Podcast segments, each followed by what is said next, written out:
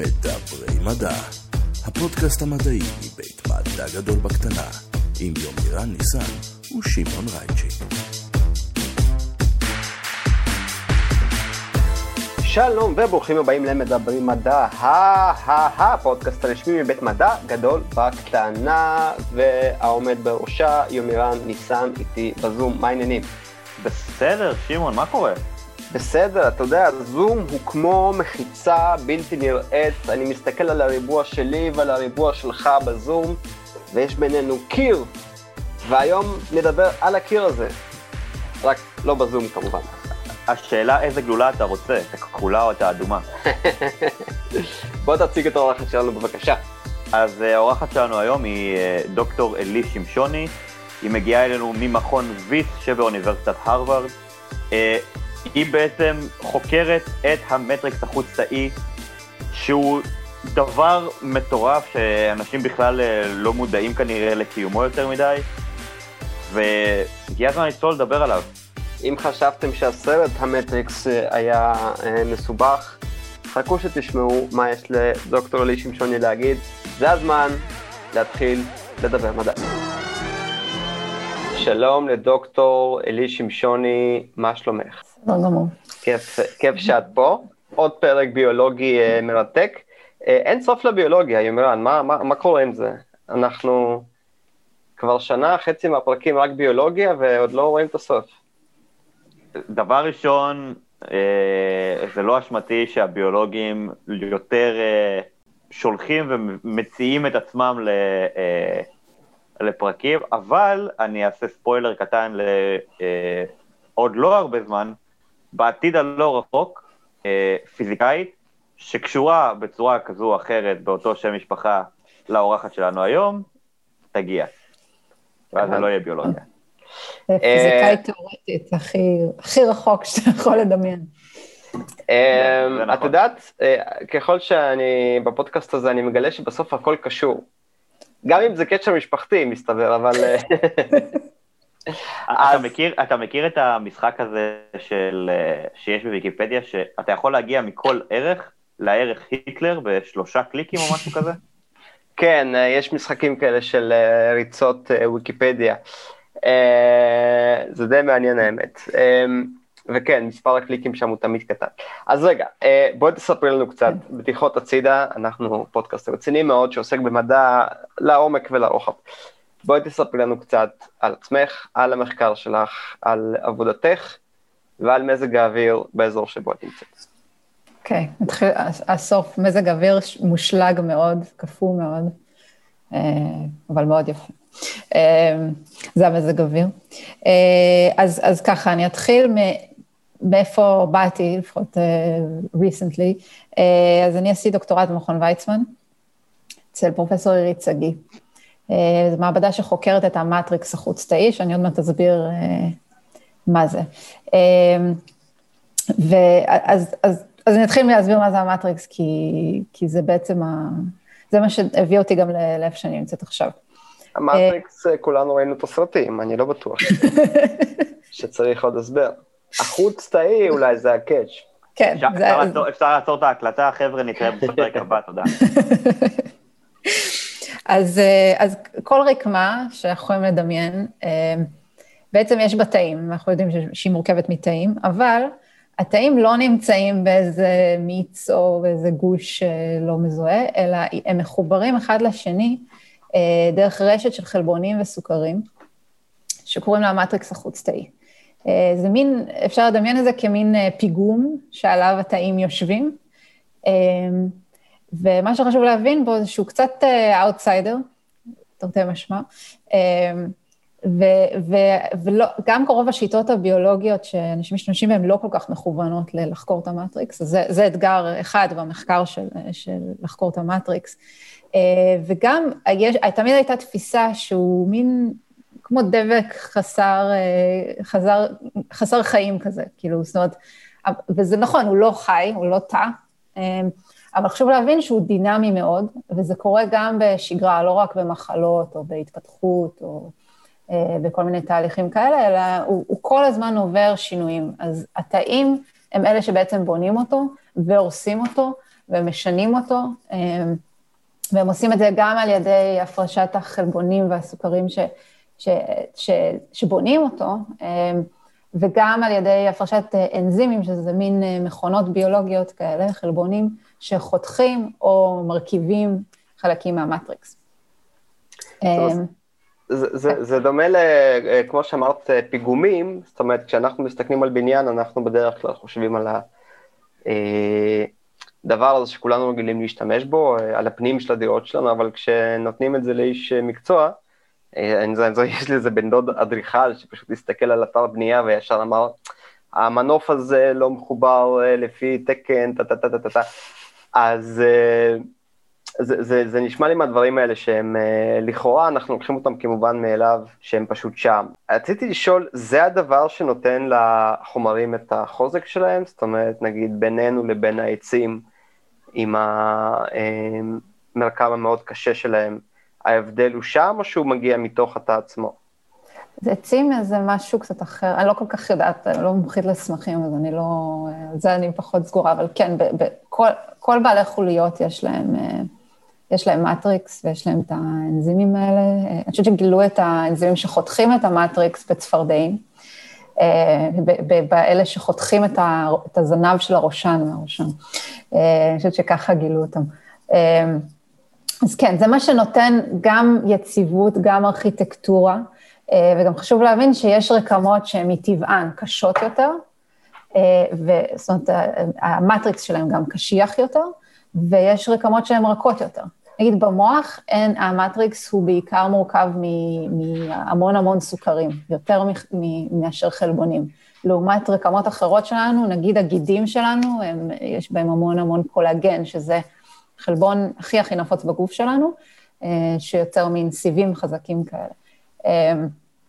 אז בעצם, כן, זה, זה, זה באמת מה שנותן לנו, מה שמחזיק הכל איכשהו ביחד ונותן לו צורה. אה, והתאים מגיבים לזה. זאת אומרת, זה, זה לא רק שהתאים מרכיבים אותו ומשנים אותו, גם כשהוא משתנה, הם מגיבים. נגיד, יש, יש הרבה מחקרים שמראים שכשמשהו נהיה, המטריקס נהיה רך יותר, המצע נהיה רך יותר, התאים מתנהגים אחרת, מאשר כשהוא קשה יותר.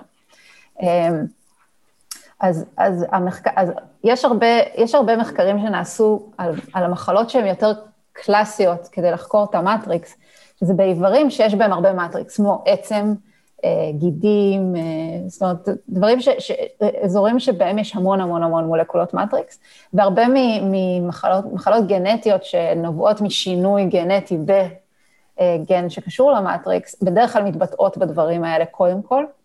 אה, אבל במעבדה שעשיתי בדוקטורט של פרופסור שגיא, חלק מהגישה זה גם ללכת בערך כמעט על כל מחלה ולהתחיל לתקוף את העניין הזה של ה matrix ומה קורה לו ומה האנזימים אה, אה, שמעצבים אותו עושים, ויש לנו גם, אה, יש שם גם נוגדנים ש, שיוצרו במעבדה נגד כל האנזימים האלה, זאת אומרת לעכב אותם, לראות איך זה משפיע על מחלות שונות. והפרויקט שלי היה על מחלות מעי דלקתיות, שזה, בבני אדם זה Crohn's disease, קוליטיס וכאלה. אה, אז אני השתמשתי בשני מודלים של עכברים, וראיתי שה matrix משתנה עוד לפני שיש סימפטומים של דלקת. זאת אומרת, תמיד התפיסה, כמו בהרבה הרבה דברים שכשמסתכלים על ה matrix, הרבה אנשים חשבו, טוב, בסדר, כשיש לבן אדם דלקת כרונית לאורך שנים, ויש לו עכשיו נזק מאוד מאוד גדול לרקמה, אז ברור שיש נזק ל matrix, כי הרקמה לא יכולה להיהרס בלי שיהיה נזק ל matrix. אבל כל הזמן חשבו שזה, שזה, מה, שזה מה שיש, שזה, שזה משהו מאוד מאוד משני לדלקת ושזה downstream לדלקת. אה, והמחקר שלי מראה שגם, שלא רק שזה, ש, שלא רק שזה לא רק נוצר אחרי, אחרי המון, אחרי הרבה זמן, אלא שזה תהליך מאוד מאוד מוקדם, זאת אומרת, זה ממש חלק מההתחלה של הדלקת. אה, שזה, כשחושבים על זה, זה מאוד הגיוני, כי אחד השינויים שמצאנו, שלפני שמתחילים הסימפטומים של הדלקת, זה הרס של אה, אזור שקוראים לו ה-basement membrane, זה חלק, זה סוג של מטריקס, שהוא לא מופיע בצורה סיבית, הוא מופיע בצורה של מין רשת, ובעצם מתחת לכל אה, רקמה של אפיטל, שזה תאי, התאים שלדוגמה יש ברירית של המעי, זה התאים, על זה, זה הם יושבים. זאת אומרת, הם מייצרים את זה והם יושבים על הדבר הזה. וברגע שיש איזשהו חור אה, בבייסד ממברין הזה, זה מאפשר ליותר תאים של מערכת החיסון להגיע ולהיכנס לרקמה. אז בעצם חלק מה... יש... כל המעי שלנו זה בעצם איבר שהסביבה, מה שאנחנו קוראים לו בתוך המעי, הוא בעצם סביבה חיצונית, ויש פה איזו חציצה בין, הח... בין הדברים, החיצ... הסביבה החיצונית לגוף שלנו ולמערכת החיסון שלנו. המחשבה היא שמחלות מעי דלקתיות נגרמות מאיזושהי חדירה של אה, חיידקים, אפילו החיידקים הרגילים שאנחנו חיים איתם, שהם איכשהו חודרים, ומערכת החיסון מזהה אותם ומגיבה נגדם, ואז יש דלקת. אה, אז, אז, אז אני, אני, אני רק רוצה אה, להבין קצת יותר טוב. המטריקס אה, זה בעצם משהו שצריך, אני מניח, לתחזק, זאת אומרת, זה בטח נשחק עם הזמן כמו כל נכון. חומר, אה, ואת אומרת שזה משחק בעצם מאוד עדין פה בין, אה, אה, בעיקר בחציצות כאלה רגישות כמו המעי, איך הנוגדנים שלנו חודרים אה, את המטריקס של התא, אה, או לחלופין, אם כבר, אה, אז איך וירוסים אה, חודרים את המטריקס של התא? אז, אז, אז אני לא יודעת לגבי וירוסים, אני יכולה להגיד גם חייד, זה, חיידקים ותאי מערכת החיסון שלנו, יש להם אנזימים שמפרקים מטריקס, גם לחיידקים יש, ממש מאותו סוג. נגיד, האנזימים שחודרים את ה-Basin membrane, קוראים להם ג'לטינזות, כי הם, מפרקות, הם מפרקים גם את ג'לטין, וגם לחיידקים יש כאלה וגם לנו יש כאלה. כלומר, זה משהו שממש צריך אקטיבית לחפור דרכו. כן, כן. תלוי באיך הוא בנוי, אבל כן, לרשת הספציפית הזאת היא יחסית סבוכה, ו- וכן צריך לחדור אותה איכשהו. וגם uh, נגיד תאי סרטן שיש גרורות, אחד הדברים שהם צריכים, לה, ש- ש- שהם צריכים לעשות זה לצאת מהגידול וללכת למקומות אחרים ולחדור לאיברים אחרים ולהתיישב שם. בשביל כל הדברים האלה, הם גם צריכים uh, את האנזימים האלה.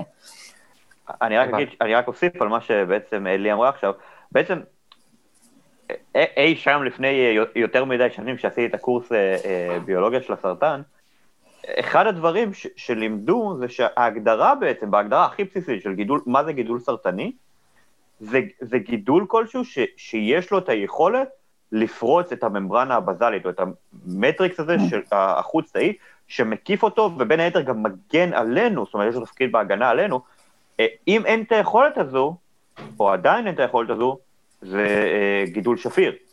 עכשיו, אה, זו גם אחת הסיבות שגידול שפיר יכול בתהליכים מסוימים להיות, להפוך להיות מגידול שפיר לגידול סרטני.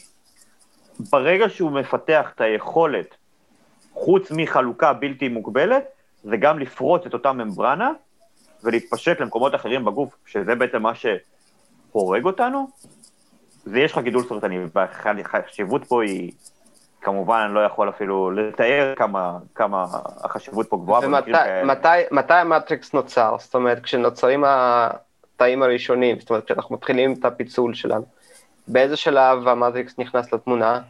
או, או לחלופין בכל, בכל תא שנוצר, האם הוא בא עם מטריקס משלו, או שזה משהו שצריך לבנות אה, מסביבו? הוא צריך לבנות, הוא צריך להפריש את זה, והחלבונים האלה של המטריקס, הם עושים אה, מה שנקרא self-assembly, זאת אומרת, מפרישים אותם, הם יוצרים את הצורות שהם יוצרים אה, באופן אה, ספונטני. אז, אז כן, נגיד עכשיו יש לך פציעה במעי, ועכשיו המעי רוצה לשקם את עצמו, אז, אז התאים יחזרו, וגם הם ייצרו לעצמם את המטריקס שהם יושבים עליו.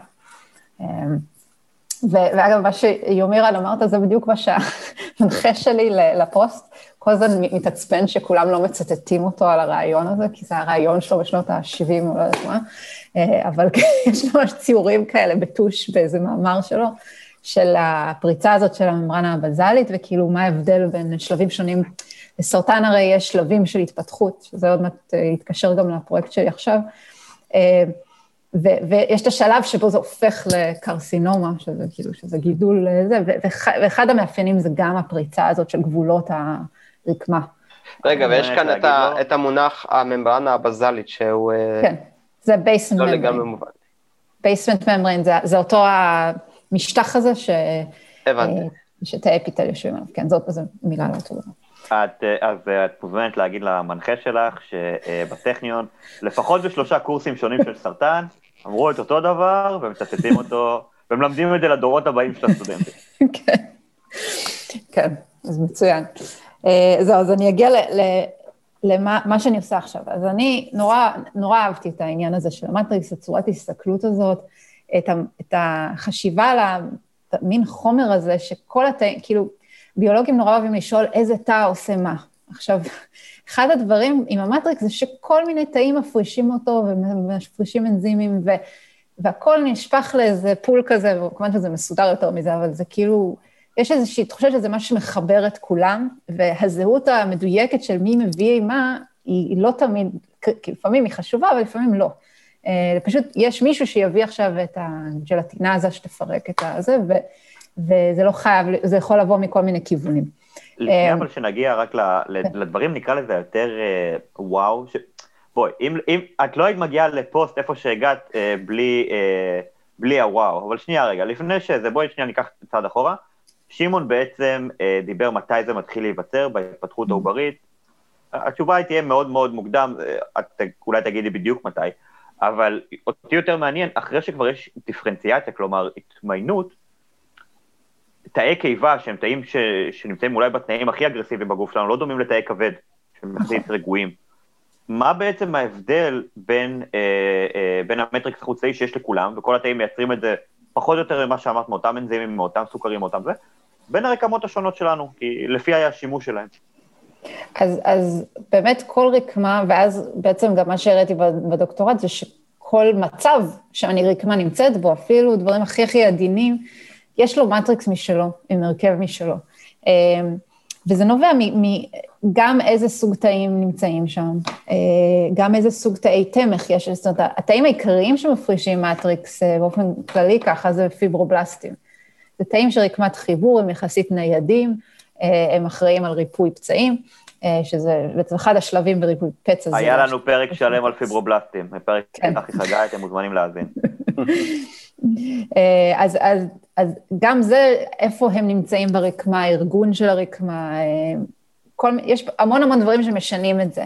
אה, וגם התגובה, זאת אומרת, יש מחקרים מאוד אה, ישנים שמראים מה שאמרתי, שאם אתה, יש, לוקחים תאי גזע, שמים אותם על מצע קשיח, הם יהפכו לתאי עצם. שמים אותם על מצע רך, הם יהפכו לתאי מוח. אז, אז, אז זה, זה משהו כל כך שזור בהתפתחות, שכאילו, אם, אם, אם המטריקס לא יהיה נכון, אז גם הרקמה לא תהיה נכונה. אז איזושהי, אה, דו, זה דו-שיח כזה בין התאים שהם ממוינים ויש להם תפקיד, לבין המטריקס שמשווים עליו. זאת אומרת, אחד בלי, לא בא בלי השני. אה, זה בעצם מגדיר אותם באיזשהו מובן. וואו, מדהים, זה, זה כאילו קשר כזה, שמס, כאילו ברגע שיש טעות אחת זה נשמע כמו סייקל שפשוט הולך ומידרדר. אה, נכון, באמת יש, בגלל זה יש מחלות שקשורות למטריקס, והרבה מחלות, כאילו, שאנחנו לא רגילים לחשוב עליהן במונחים האלה, כמו הדלקת, וסרטן יותר, זה נהיה כבר מה שיותר שגור. אה, אז, אז כן, אז יש פה, בעצם הרבה, נגיד מה שקורה בסרטן, זה מין אה, ריפוי, קוראים לזה The wound that never heals. זאת אומרת, כאילו הרקמה נפצעת ומתקנת עצמה ונפצעת ומתקנת עצמה, וגם רואים, מסתכלים על גידולים סרטניים, הרבה פעמים מוקפים במטריקס מאוד מאוד עבה. וקשיח, כאילו מין ניסיון אה, לעטוף את הדבר הזה, לבודד אותו, לרפא את הפצע שכאילו נוצר. אה, ולצערנו גם הגידול יודע להשתמש בזה. אה, ויש טענה שהגרורות הן בעצם מטפסות על הסיבים האלה של קולגן, וככה הן משנעות את, את עצמם לכל מיני מקומות. אז, אז כן, זה ממש חלק מאוד אינהרנטי וואו. בכל דבר שאנחנו חושבים עליו. וזה, וזה גם... כן. לא, אני אומר, תחשוב, דיברנו על זה בלא מעט אה, פרקים, שגידולים סרטניים, בהרבה, הם, הם אוהבים מקומות ספציפיים, זאת אומרת, הם אוהבים לשלוח גרורות למקומות ספציפיים. ואלי, אולי תתקן אותי אם אני טועה בדברים ספציפיים, אבל חלק גדול ממה שאלי אמרה לגבי ההשפעה של המטריקס החוצאי על אה, האנד, האנד ריזולט של התא, משפיע גם על הגרורות בהקשר לאיפה הוא יצליח להתלבש בהמשך, כי, כי הוא עובר תהליכים שדוחפים אותו לכיוון מסוים, ויותר נוח, לדוגמה, אה, לסרטן השד להתלבש על השחלות, כי יש אה, אה, מטריקס חוץ תאי שמתאים לאותם תאים להתיישבות שלהם, וכן הלאה וכן הלאה. כן, סליחה, אלי. כן. אמ, זהו, אז, אז בעצם מה שאנחנו לומדים בעצם מהחשיבה הזאת, זה שכשאתה עכשיו לוקח אנחנו הרבה פעמים לא רוצים לעשות רק ניסויים בעכברים, מכל מיני סיבות, גם כי כאילו, זה, זה, לא, זה לא במקום, אלא בנוסף, גם כי זה עכברים, והם לא אנשים, ולפעמים מעניין, לפעמים יש הבדל בין איך שעכבר יגיב למשהו, או שאין דרך כל כך למדל איזושהי מחלה בעכבר, אה, ואנחנו רוצים אולי להשתמש בתאים אנושיים. אז במשך המון המון שנים אנשים מגדלים אה, תאים בצלחת ומנסים לעשות עליהם ניסויים, ובאמת אפשר ללמוד המון המון על ביולוגיה של התא. אבל איפשהו שם חסר הרכיב הזה. זאת אומרת, אפילו לא ברמה של חיה שלמה, אבל ברמה של רקמה מתפקדת. אמ, ופה בא בעצם המנחה שלי לפוסט, שקוראים לו דון אינגבר, וח, ו, וזה לא רק הוא, כן, יש עוד הרבה אנשים שעובדים על, על מודלים תלת-ממדיים, שהם יותר מורכבים של, של תרביות תאים. אה, ואצלנו יש אה, מודל שקוראים לו Organs on Chip, אמ, יש לי אפילו... אורגנס און צ'יפ, איברים על איבר. הבאתי אחד, להראות לכם, אה, למרות שאי אפשר להבין מזה כלום. אה, זה מין... אה, רגע, רגע, היה לנו כבר פרק של מעבדה על שבב עם ולרי, עכשיו יש לנו פרק של איבר על שבב, תראה. איבר על שבב. כן. זה שדרוגים שאנחנו... כן, כן, אז זה, קיצור, זה צ'יפ. בגדול, זה עשוי מאיזשהו גומי זול, אבל בפנים יש שתי תעלות,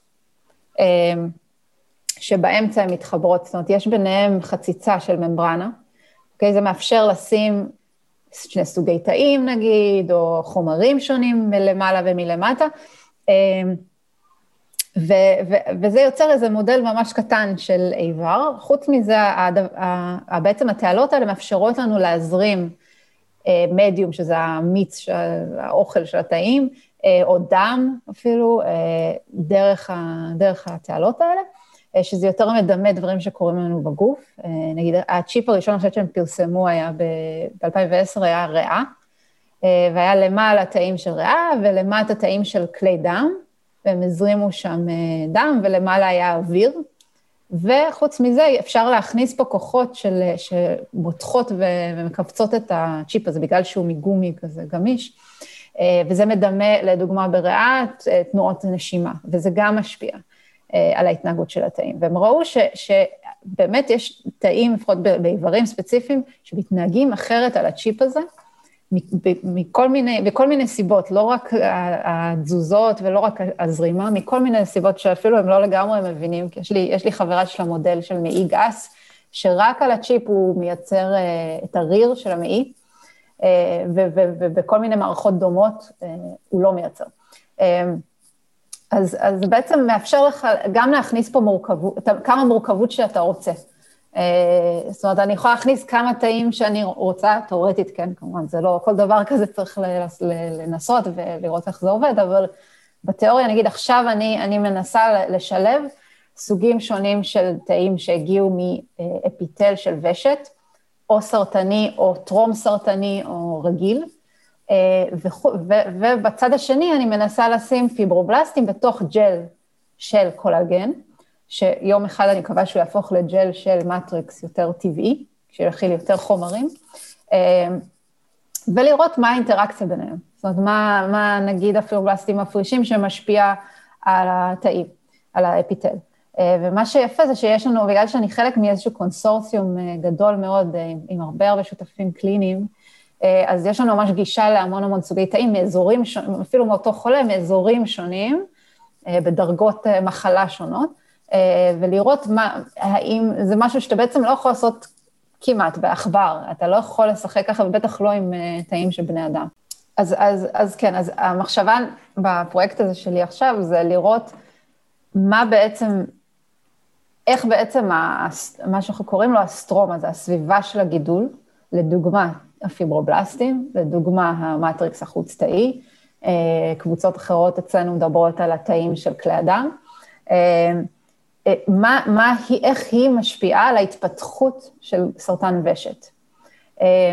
סרטן ושת, בחלק מהחולים, מה המצב שמקדים לו זה משהו שהוא מאוד מאוד נפוץ, במיוחד אצל גברים עם עודף משקל לבנים, זה דווקא בדיוק ה... לא הקבוצה שכולם רוצים לחקור עכשיו, אבל... אה, אז, אז להרבה, מהם, להרבה אנשים שיש להם, אה, אה, נו, אסד ריפלקס, צרבת בגדול, חומציות גבוהה בקיבה. חומציות גבוהה, כן, שעולה מהקיבה לוושת. מה שקורה לאורך זמן, אז יש בעצם המון פציעה, פציעה חוזרת של הוושת, זה גורם לדלקת כרונית, אה, ובסוף מה שקורה זה שהאפיטל של, של הוושת מתחיל להיראות כמו אפיטל של קיבה או של מעי. זאת אומרת, זה ממש שינוי צורה מאוד מאוד קיצוני, יש שם ממש גבול בין הוושת לקיבה ש, שהאפיטל נראה אחרת לגמרי. אה, ופתאום גם זה מפריש חומרים שדומים לחומרים שקיבה מפרישה ו, אה, ו- וכולי. זאת אומרת, יש פה איזה, לא, לא לגמרי יודעים איך זה קורה, אבל זה כן איזשהו תהליך שבו יש תיקון ואז התפתחות לא נכונה, או התמיינות לא נכונה של התאים, אה, לתאים של איבר אחר בעצם. ואז המצב הזה בעצם יוצר אה, שוב מחזוריות כזאת, שבעצם התאים כבר לא מוגנים כמו שהם צריכים להיות, והדבר הזה חוזר חלילה? אז, אז הבעיה העיקרית זה הפציעה. הפציעה גורמת, כאילו, אם היא יכולה להיות מאוד מאוד חמורה, היא יכולה לחדור המון המון אה, שכבות, גם פנימה, זאת אומרת, גם לממברנה הווזלית.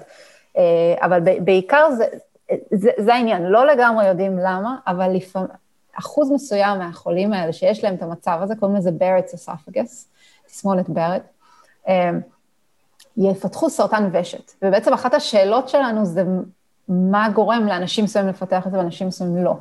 אה, והאם זה קשור לסביבה. כי יש איזושהי מחשבה שהסביבה נהיית יותר כמו הקיבה, חומצית כמו הקיבה, בגלל זה התאים לוקחים תפקיד של תאי קיבה במקום תאים של ושת. והשאלה, האם זה מוביל בפני עצמו לגידולים, או אולי זה ההפך, יכול להיות שהמצב הזה הוא בכלל מייצב, זאת אומרת, כל, כל התאים נשארים במצב הזה שהם מתנהגים כמו תאי קיבה, זה בסדר, הבעיה כשמשהו מוציא אותם מזה ואז הם נהיים סרטן. ימירן. אתה יודע על איזה פרק חשבתי עכשיו, והפרקים שכבר עשינו? הפרק על הנמלים. אה, כי כל... מכל הפרקים חשבת על פרק על נמלים? כן, על איך? שהן בונות את הקן, ושכל אחד בעצם רואה רק את הדבר שמולה. היא לא יודעת אם זה נכון בקנה מידה הגדול או לא, היא פשוט עושה את שלה, ותשבש אותה, והיא תשבש לך חזרה, זאת אומרת, הקן יקרוס באיזשהו שלב. אמ, זה, זה מדהים, אם כבר עצרנו, אתה יודע, זה גם, אנחנו עוסקים מן הסתם בביולוגיה, אבל uh, בעצם אנחנו עכשיו עוסקים בסוג של כימיה, ב, בכלל בצד הקונסטרוקטיבי, באים ומדביקים דברים ביחד, פה צריך שהמים לא יחדרו, ופה, ה- ופה צריך חוזק מבני. אמ, שמע, א', כל התחום הזה בביולוגיה אה, נקרא ביומכניקה, שהוא משלב בתוכו הרבה מאוד אה, דברים, בין היתר הוא משלב, אה, כמו שאמרת, מהכיוון, לא רק, לא, לא, לא דווקא הכימי, אלא יותר הכיוון, נקרא לזה ההנדסי, אפילו של הנדסת חומרים, כן. של אה, תחת אה, אילו תנאים רקמות ביולוגיות התנהגו כמו שהן צריכות להתנהג, ובאילו אה, תנאים דברים התחילו להתפקשש, ואם הם מתחילים להתפקשש, איך אנחנו מתקנים אותם. כן. עכשיו, השאלה ש... אז בעצם רציתי לשאול, אלי, מה בעצם ה- השאלה? כי, כי לקחת אה, אה, רקמה מאנשים בריאים, ולקחת אה, רקמה מאנשים שיש להם את הגידול הסרטני, ולקחת רקמה מאנשים שיש להם גידול סרטני, אבל רק את החומציות קיבה גבוהה, מה בעצם את רוצה אה, לבדוק בין כל ה... כמה, שלוש קבוצות יש לנו עד עכשיו? כן, יש לי המון אה, קומבינציות, זה נהיה כבר אינסופי, אבל uh, המטרה היא להבין יותר טוב איך הסביבה של האסטרומה, מה שאנחנו קוראים, כי זה לא בדיוק הגידול, הסביבה, סביבה, סביבת תמך, מה היכולת שלה להשפיע על הדבר הזה, ואם כן, האם נגיד אפשר לזהות חלבון ספציפי שפירובלסטים מפרישים, ושהוא זה שדוחף לכיוון סרטני, או ההפך. זאת אומרת, המטרה שלנו היא יותר, אה, והתקווה היא דווקא לנרמל, לנרמל את הגידול או לנרמל את המצב הזה, קוראים לו מטאפלזיה, שהתאים, אה, מה שיש בתסמונת בארץ, שהתאים משתנים. אה, זאת אומרת, את אומרת שאם תצליחו לכוון את הגוף לייצר את המטריקס הנכון, אז התאים עצמם אה, ישתקמו נכון? נגיד, כן, לדוגמה. זאת אומרת, זה, זה גרנט ענק, כאילו, כל דבר שנמצא פה מעניין, זה בטוח.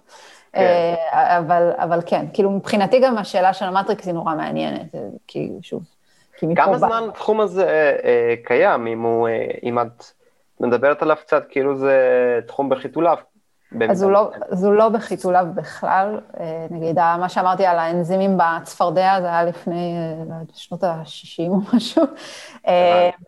אז זה לא... פשוט תחום כל כך מורכב, שבעצם אנחנו יודעים עליו כל זה כך... נובע מהרבה דברים, הרבה התקדמויות טכנולוגיות, נגיד, היום אתה יכול לקחת תאים ולעשות, לדעת מה כל המולקולות RNA שמבטאים, אוקיי? לדוגמה.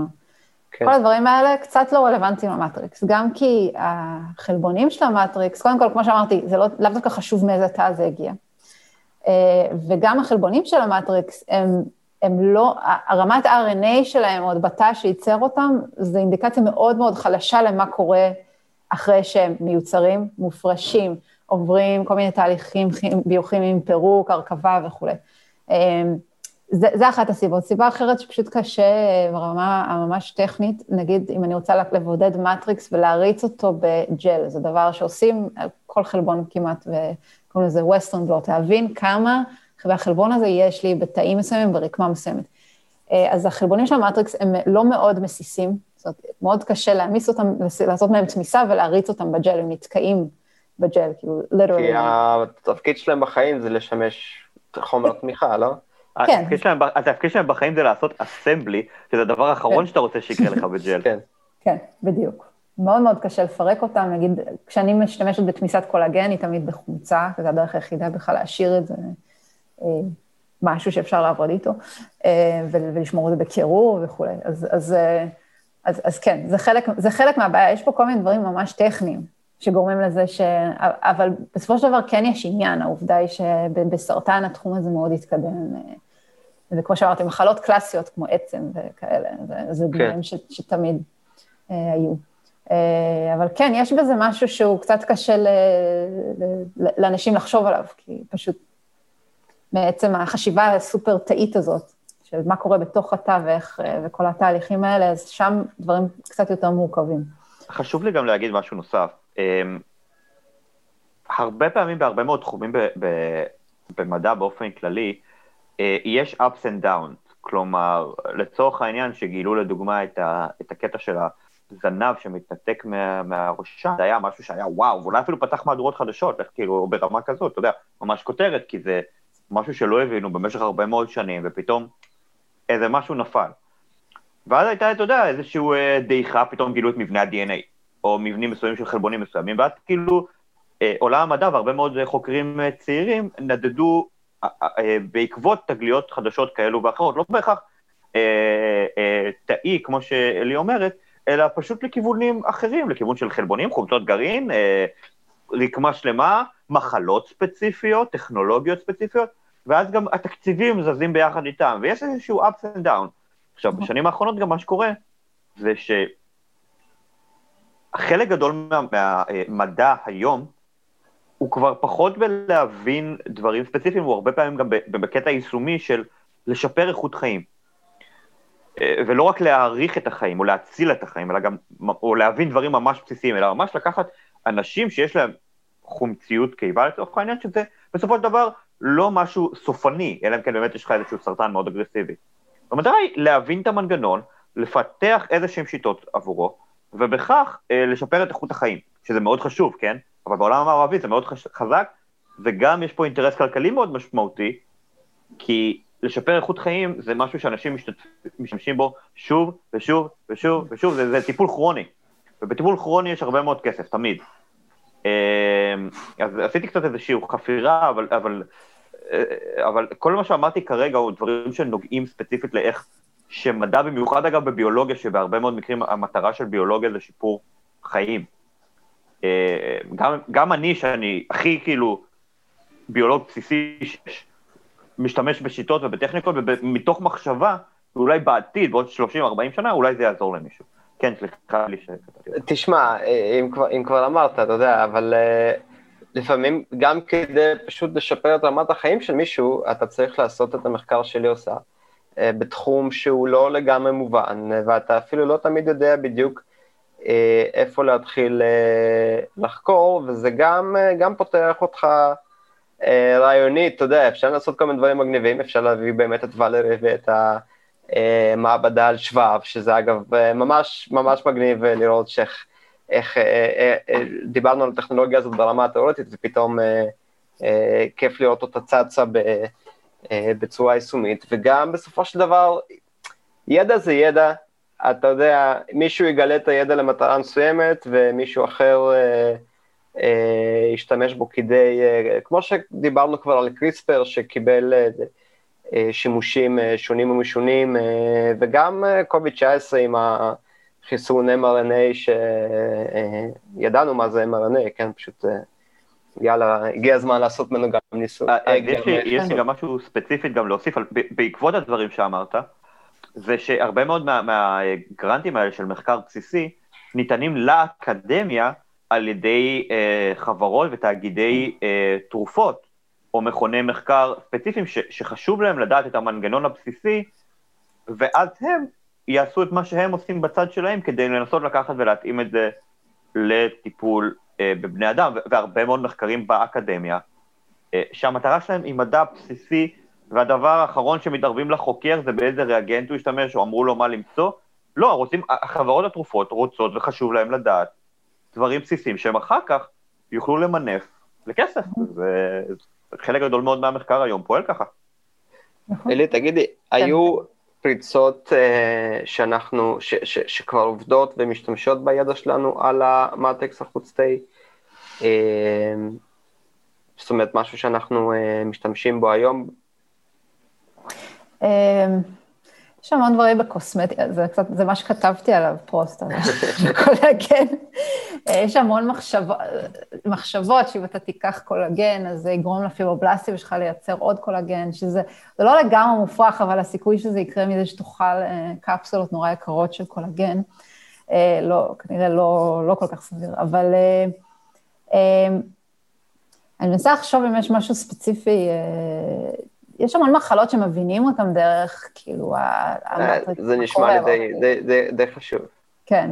אמ, אצלי, אחד ה... אני לא, לא יודעת אם זה באמת יהיה פיזיבילי אי פעם, אבל אחת הטענות שלי בדוקטורט זה שאפשר להשתמש בזה לדיאגנוסטיקה. אה, נגיד חולי, אה, חולי מחלות מעי דלקתיות, הם כל הזמן עוברים קולונוסקופיות, הם כל הזמן במעקבים. אני לא מדברת על לזהות לפני שהבן אדם בכלל חולה, אבל נגיד שהוא כבר חולה, והמחלות האלה מאופיינות בחזרה של אה, אה, התלקחויות, זאת דלקת שחוזרת ואז נעלמת וחוזרת.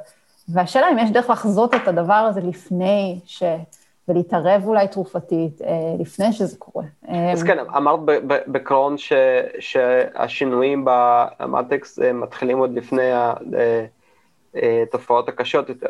כן. אז מה, מה עם חיזוי באמת? זאת אומרת, האם אפשר לחזות הידרדרות מסוימת אה, דרך הכלים האלה? אז, אז זה משהו ש... שוב, עשינו ניסויים בעכברים, אז אני לא יכולה להבטיח שום דבר, אבל, אה, אבל אני חושבת שיש לזה פוטנציאל. הבעיה העיקרית היא יותר טכנית, כי השיטות שהשתמשתי בהן הן שיטות יקרות, אה, ולא הדבר הכי נגיש בעולם לזה, אבל, אבל כן נגיד, אפשר לקחת ביופסיה ולהסתכל לפחות ברמת המבנה של המטריקס. אה, זאת אומרת, אחד העניינים במטריקס, יש המון דרכים להסתכל עליו, וזה חלק ממה ש... אה, שאני, שאני טוענת במאמר של הדוקטורט, זה זה שלא מספיק רק להסתכל על ההרכב, נגיד על רשימת החלבונים וכמה יש בכל אחד. אה, ולא מספיק רק להסתכל על המבנה שלו, וגם להסתכל על המבנה יש כמה שיטות. ויש גם את העניין של המכניקה, מה שאמרנו, אם הוא קשה יותר או רך יותר. זה כל מיני דברים כאלה ש, ששמנו בעצם ביחד, אה, ואמרנו, זה המטריקס של המצב הטרום-דלקתי הזה, או טרום-סימפטומטי, אה, שיש לו את המאפיינים X, Y ו-Z. אה, אז, אז, אז, אז זה, זה בעצם המכשול העיקרי, איך להשתמש בזה. כן, בתיאוריה, אם מוצאים איזה חלבון אחד שהוא חשוב ושהוא מרמז על משהו, וכן מצאנו שם כמה שיש להם סיכוי כזה, אז, אז, אז זה יכול להיות שזה מספיק, זאת אומרת, אתה, זה יותר קל, יותר נגיש לבדוק את זה. אני, כן. אני, אנסה, אני אנסה להסביר את מה שאלי אמרה אולי טיפה, טיפה יותר טוב. בדיקות רפואיות הן הרבה פעמים אה, למצוא את, ה, נקרא לזה, הגביע הקדוש פר בדיקה, של משהו שאתה יכול לייצר באופן המוני, שיהיה מאוד זול לספק הבריאות, שוב, אני לא מדבר על קופות החולים פה בארץ, אלא גלובלי עכשיו, לספק הבריאות יהיה יחסית קל לקנות בכמויות גדולות, להריץ את זה על מספר גדול של אנשים, וגם שאנשים שאין להם עכשיו דוק, דוקטורט בביוכימיה אה, אה, חישובית או whatever, יוכלו לנתח את התוצאות. עכשיו, מה שאלי עשתה, אם אני מבין נכון, זה יותר לכיוון של פרוטאומיקה, וביולוגיה אה, חישובית של כל מיני אנליזה של הפרוטאומיקה, וזה לא דברים ש... אתה יודע, גם אם היא תמצא איזושהי מודיפיקציה של איזשהו חלבון שעשה משהו, היא לא עכשיו, אתה יודע, הלבורנטית בקופת החולים כנראה אה, לא תדע לפענח כזו רמה של בדיקה. יכול להיות שאתה יודע, אם עכשיו ייתנו איזה, איזה מישהו מובחר, ורק תחת תנאים מסוימים, אולי, אבל אם אתה רוצה משהו שהוא בשגרה ובשוטף, שאתה הולך, נותן, אה, לא יודע מה, דגימת אה, צואה, אה, whatever, אה, למעבדה אחת ל-X זמן, ומקבל תשובה באותו יום, זה לא feasible כרגע. אולי בעתיד, כמו הרבה דברים אחרים, אבל כרגע לא. וזה נראה לי אולי... זה, זה מדהים שזה תחום. שאנחנו חוק, כאילו מדברים עליו, אה, כמו שאמרת, מאז שנות ה-60, ו... והיכולות וה, היישומיות שלנו איתו הן כל כך נמוכות. תראה, אה, מה שאמרת כמובן, אתה יודע, בהינתן מספיק זמן ובהינתן ידע מספיק מוצק, מישהו ימצא את הדרך הכי כלכלית אה, לעשות את זה, והוא יעשה, המחשב יעשה עבורך את הפענוח והתרגום, והאחות בקופת החולים רק תצטרך לראות אם זה אה, ירוק או אדום, כמו שעכשיו כולנו מודדים חום. ב... כן. אה, כן. אבל אני מתפעל מ... אתה יודע, מהקשיים שאת מדברת עליהם, אלי, כי באמת לחקור כל כך הרבה זמן משהו ו, ורק לדעת uh, פחות או יותר uh, שזה מאוד מאוד מבולגן ומאוד מאוד קשה ויש השערות uh, לגבי איך זה עובד וזה שונה בכל מקום בגוף למרות שזה תהליך uh, באיזושהי צורה דומה. Uh, וואו, זאת אומרת, speaking uh, of uh, לפתור פלונטר עצום שאין לו התחלה ואין לו סוף. כן, זהו, יש לי עוד דוגמה, כי אם אנחנו כבר מדברים על, על יס, משהו יישומי, אז אחד המשברים שהיו בתחום, אה, בתחום, זה התחום של, אה, של ה-MMPs, שזה האנזימים האלה שחותכים, אה, זה שיש מעכב, מעכב שהוא גלובלי לכל ה-MMPs, אוקיי? זאת אומרת שהוא נקשר לאתר הפעיל שלהם, לאזור ש, שעושה את החיתוך, ומעכב אותם. וניסו להכניס אותו למחקר קליני, בסרטן, אני חושבת, והוא נכשל כישלון צרוב, והרבה אנשים לא רצו לגעת בזה יותר, לא רצו לנסות בכלל. והמנחה שלי של הדוקטורט, אה, עירית, היא, היא בעצם אחד הדברים אה, הכי דומיננטיים שיצאו מהמעבדה בשנים האחרונות, היו אה, נוגדנים ספציפיים, זאת אומרת שפוגעים ב-MMP מסוים ולא בכולם. אה, כדי בעצם לנסות למסחר את זה לתרופה, גם יש אחד שהגיע לאיזשהו שלב של פיתוח, אני לא יודעת כרגע איפה זה עומד, אבל אה, נוגדן ל-MMP9, שהוא אה, ג'לטינזה, זאת אומרת, הוא אוכל ממברנות בזליות, והוא חשוב בדלקת, גם דלקת במעי, אבל גם בסרט, בכל מיני סוגי סרטן, והוא באופן כללי נחשב מין אנזים פתולוגי, זאת אומרת, הוא עולה כשיש מחלות מסוימות, הוא פחות נמצא שם ברגיל. אמ, אז, אז זה מאוד חשוב, כי בעצם יש לך המון אנזימים שעל פניו נראים לך מאוד מאוד דומים, אה, ועושים את אותו דבר אולי אפילו, נגיד יש ל-MMP9 אחד שהוא דומה לו, שקוראים לו MMP2, שהוא נמצא כל הזמן, בהרבה רקמות כל הזמן. אה, והם שניהם עושים את אותה פעולה, הם חותכים אה, ג'לט, קולגן 4, שזה החלבון של הממברנה הבזלית. אבל הם לא, אבל עובדה שהם לא עושים את אותו דבר, זאת אומרת, אחד מופיע במצבים מסוימים ואחד מופיע במצבים אחרים. אה, אז, אז כן יש איזו חשיבות לנצ... לנסות להבין איך לעשות דברים יותר ספציפיים, לעכב בצורה יותר ספציפית. מבחינתי אה. כל האנזימים הם אה, זהים, אני מפחד לפגוש אנזים ברחוב, כי אני בטוח אגיד לו משהו גזעני. אני לא, לא יודע להיכנס אותו לפרטים בכלל. כן, בדיוק. אז, אז אז, אז זה בעצם חלק מהאתגרים, יש פה המון אתגרים, יש פה משהו, כאילו, יש המון יתירות בין האנזימים כביכול, אבל המון תפקידים סותרים אה, גם, אז, אז, אז זה, לא, זה, לא, זה לא פשוט, הרבה מהדברים האלה כאילו הם בתהליכים, הם תהליכים של אה, יש, יש איזה נוגדן ועכשיו מנסים... אה. את יודעת, זה נשמע לי כמו תחום שנורא כיף להיות, להיות בו.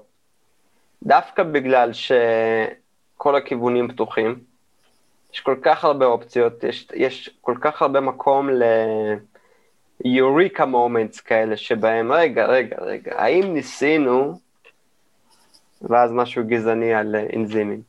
Uh, אה, זה נשמע לי תחום, אה, תחום מדהים, זאת אומרת, גם די מובן לי למה כל כך הרבה כסף הולך אליו, אה, אבל נשמע לי שזה, מה זה מקום טוב להיות בו מבחינת יצירתיות ועשייה. כן. כן, יש לזה אגיד- המון... אני רק אגיד שביצירתיות בקטע הזה, זה תחום שצריך הרבה מאוד יצירתיות, כי הרבה מאוד מהשיטות הקלאסיות, כי- זה מדהים שאני אומר היום על single cell RNA sequencing, שיטה קלאסית שהיא שיטה של כמה שנים, אבל זה שיט... אבל מהשיטה נקרא לזה ש- שהן היום כבר סטנדרטיות, או קריספר לדוגמה שאמרנו, אוקיי, כאילו, אתה צריך לחשוב מחוץ לקופסה, וכמו שכאילו אלי אמרה, כאילו, אוקיי, אני לא יכולה לחקור את זה ב-X, בוא נגדל את זה על איזושהי חתיכת אה, גומי שהדפסנו, נזרים, נדחוף בפנים אה, קצת אה, דם או מידיה, ניתן לתאים להתחלק, ובוא בוא נראה מה קורה, אתה יודע, נפענח את זה שם, אולי. וזה וה- ואז אתה יודע, ואז מסתבר שעל גומים לא מגדלים את המטריקס הנכון, או לא מגדלים בכלל, כן. ו... ולך תדע איפה הבעיה. יואו, זה הבאגים שאני הכי שונא בתכנון. אתה לא יודע, שאתה לא יודע איפה, איפה להתחיל לחפש את הבעיה, אה, אבל כן. הפתרון שלהם, אוח, הוא כיפי כל כך. כן, אני רק אגיד שבאגים של אה, ביולוגיה, אה, במיוחד, אתה יודע, ביולוגיה, נקרא לזה, שהיא הארדקור היום, כמו שאלי עושה, ביולוגיה של, של דברים בסגנון הזה, זה הבאגים הכי נוראים שיש. זה באגים ברמה שאתה כאילו יכול לשבת על תיקון שלהם גם חצי שנה בשקט, והיו לי כאלה. ברמה שמשהו ספציפית באיזושהי הגדרה של איזושהי מכונה לא הוגדרה ספציפית. זה סיוט.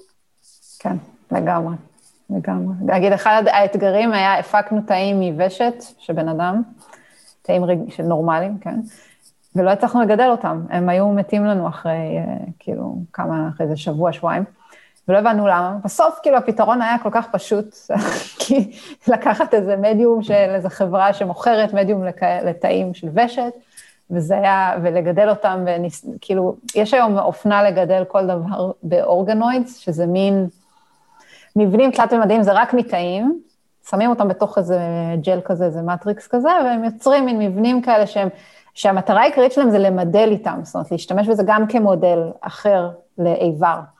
אה, אבל יש גם, גם במעי, כשמגדלים ככה דבר, אה, תאים, הם יכולים לגדול להמון המון זמן, הם שומרים שם על מאגר של תאי גזע, תאים שיכולים להמשיך ולהת, ולגדול ולהתחלק ולהתמיין בסוף לתאים של מעי. ובוושת זה לא כל כך, זה פשוט לא עבד לנו, הסיפור הזה. ועכשיו, אני לא, לא יכולה להגיד שזה לא עובד, שזה בטוח לא עובד, אבל לי זה לא עבד, ובסוף הפתרון היה לגדל את זה בצלחת, כמו שהייתי עושה עם תאים סרטניים שבודדו לפני 50 שנה. אז כאילו, יש... וזה... כמות המשתנים, כמות כן. המשתנים היא כל כך גדולה, זאת אומרת, כן. את, את, אפשר לנסות לשחזר ניסוי, אה, אני אפילו מדבר, לא מדבר על ביולוגיה, אה, אני, אפשר, בכימיה הרבה פעמים, ניסויים שהם מספיק מורכבים. אפשר לנסות לשחזר ניסוי, וזה לא עובד, כי... אקס שמעון, אתה לא מבין את כמות האמונות התפולות כן.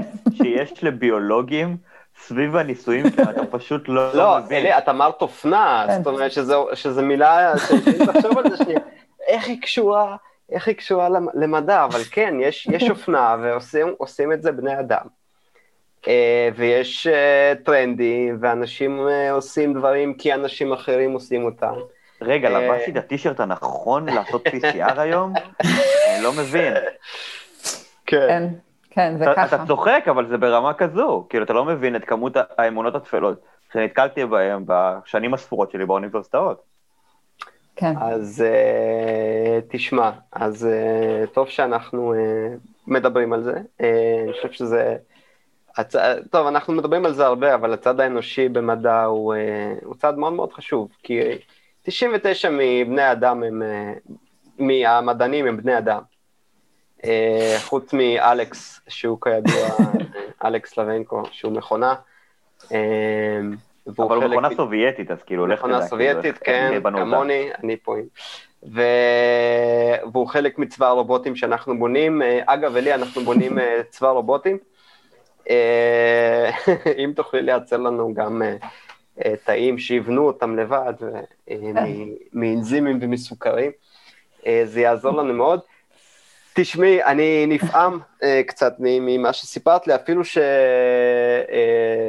כן, ביולוגיה זה, זה לא בדיוק התחום שלי, אבל אני חושב שאמרתי במהלך הפרק כמה, כמה הדבר הזה, זאת אומרת, מופלא, ו... נאחל לך המון בהצלחה בפוסט-דוק שלך, כי אה, נשמע שזו טכנולוגיה שאנחנו מה זה צריכים, אנחנו כן. ממש ממש ממש צריכים, נשמח לכל דבר. ברגע, ש... ברגע שאת מגדלת את המטריקס הנכון על השבבים, אה, שבבי הגומי שלך, אה, תשלחי לנו, אנחנו מראש מזמינים אותך לבוא ולהתארח שוב. בהתחלה עשינו את זה מתוך נימוס לאורחים, היום אנחנו פשוט ממש רוצים לדעת אה, איך, איך המחקרים האלה ש, שכולם מדברים עליהם אה, מתקדמים. אה, גם מירן, מילותיך לסיום, עברה שעה, אתה מבין? איך... איך... כן. כן. שמע, עברה שעה, החתולה עדיין פה ישנה לידי, זה מצב חיובי. תמיד מדהים אותי, כאילו, אתה יודע, הוא, הוא, הוא מה שבונה אותנו, כאילו, בעצם הוא זה מה שחבר את התאים שלנו עם כל החומרים שיש בהם, לכדי המכונה המופלאה הזו שהיא אה, אה, יצור חי כלשהו, נקרא לזה. אה, אבל הוא לא זוכה ל, להרבה כותרות, והוא לא זוכה להרבה אה, יחסי ציבור. וקצת, אה, ואני קצת שמח שזכינו אה, לדבר עליו בזכות הפודקאסט הזה, וקצת, אה, אתה יודע, אולי לעשות איזשהו יחס חיובי אה, לחו"ל שעובדים אה, ימות, ימים כלילות? לילות כימים, לילות כימים, סליחה. לילות כימים אה, על הפרויקטים שלהם, כדי באמת לקדם את ההבנה שלנו על נושא מאוד מאוד חשוב ומאוד מסובך. נשמע שיש המון מהחומר הזה בגוף, זאת אומרת, בין, אם, אם בכל, בין, מכל, בין כל תאים יש, בין כל התאים יש... קולגן אחד, כן, קולגן אחד זה החלבון הכי נפוץ בגוף שלנו. אז כאילו, אנחנו ממש, אנחנו ממש צריכים את זה. מזל, כן. מזל שעכשיו עשינו יח"צ, ואנחנו יודעים שאנשים כן. מצוינים ומצוינות, כמו לי שמשוני, אה, עובדים על זה. אה, דוקטור לי שמשוני, המון תודה על זה שהקדשת לנו מזמנך. תודה אה, שאירחתם אותי. בשמחה ובאהבה, אנחנו מאחלים לך המון בהצלחה במחקר שלך. אה, נמשיך לעקוב, אה, והמאזינים שלנו תמשיכו לעקוב, גם אתם אה, בכל המדיות הזמינות, כרגיל תכתבו לנו, אנחנו עונים, אנחנו עונים, עושים את זה אפילו בשמחה. הפרק הבא שלנו כבר מתבשל, ולא נלך לשום מקום, גם בשבוע הבא נהיה ממש כאן. תודה לכם, היינו מדברים מדע, הפודקאסט 70 בזמן הגדול בקטנה, נשתמע.